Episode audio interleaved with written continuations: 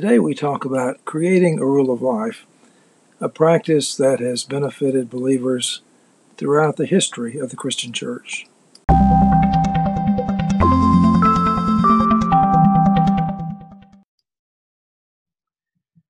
Talking today to Robin Sandbothe, who is co pastor of Englewood Baptist Church in Gladstone, Missouri. And uh, Robin and I, and I have recently completed a resource on uh, developing a rule of life, or the official title is Creating a Rule of Life. It's available from Pinnacle Press. So, Robin, thank you for joining me today.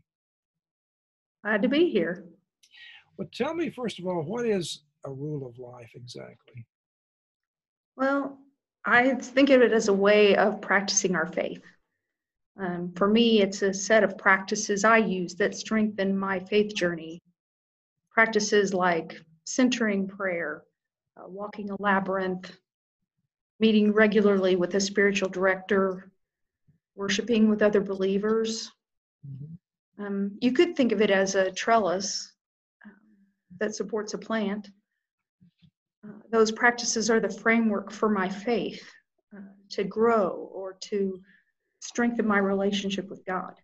Mm. Um, for a congregation, it's the way they do church, the practices that help them live out the mission God has called them to, things like worshiping together and practicing discernment and feeding the hungry or caring for the earth. That's pretty much how I would think of it. How difficult do you think it is for a congregation to develop a rule of life? I think it's probably um, just getting their heads around it more than anything else. Mm-hmm. I think they're already doing it. They just need to identify the things that they're doing and then make an intentional effort to continue to do those things. Or maybe it's identifying um, things that would do what I just said, strengthen what they're doing, mm-hmm. um, and then it'll come naturally. I don't think it's that far different from what we already think of as doing church, but it's just putting it in a little bit different context.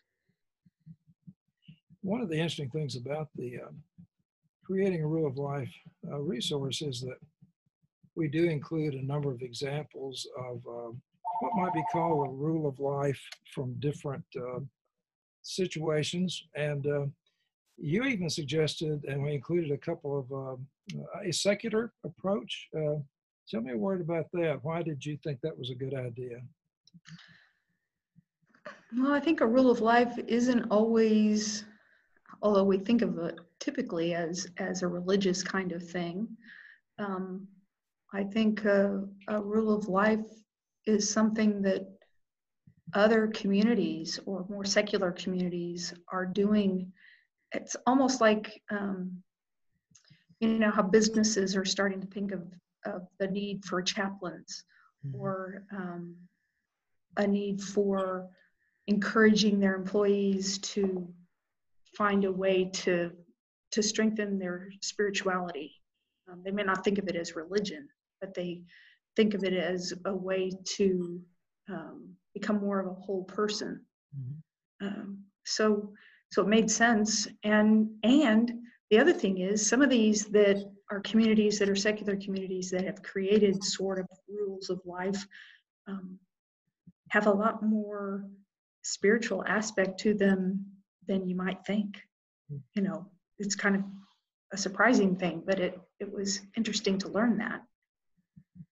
It does point out that everyone has a desire to be part of a meaningful community, and uh, as we grow as yeah. persons, we grow most effectively in a community with other believers or, or other people who share common commitments with us. That's right. Well, Robin, thank you. And just remind everybody that the uh, it's called Creating a Rule of Life. It's available through Pinnacle Press. And if Robin and I can provide additional information, please let us know. Yes. Thanks, Robin. You're welcome, Ursula.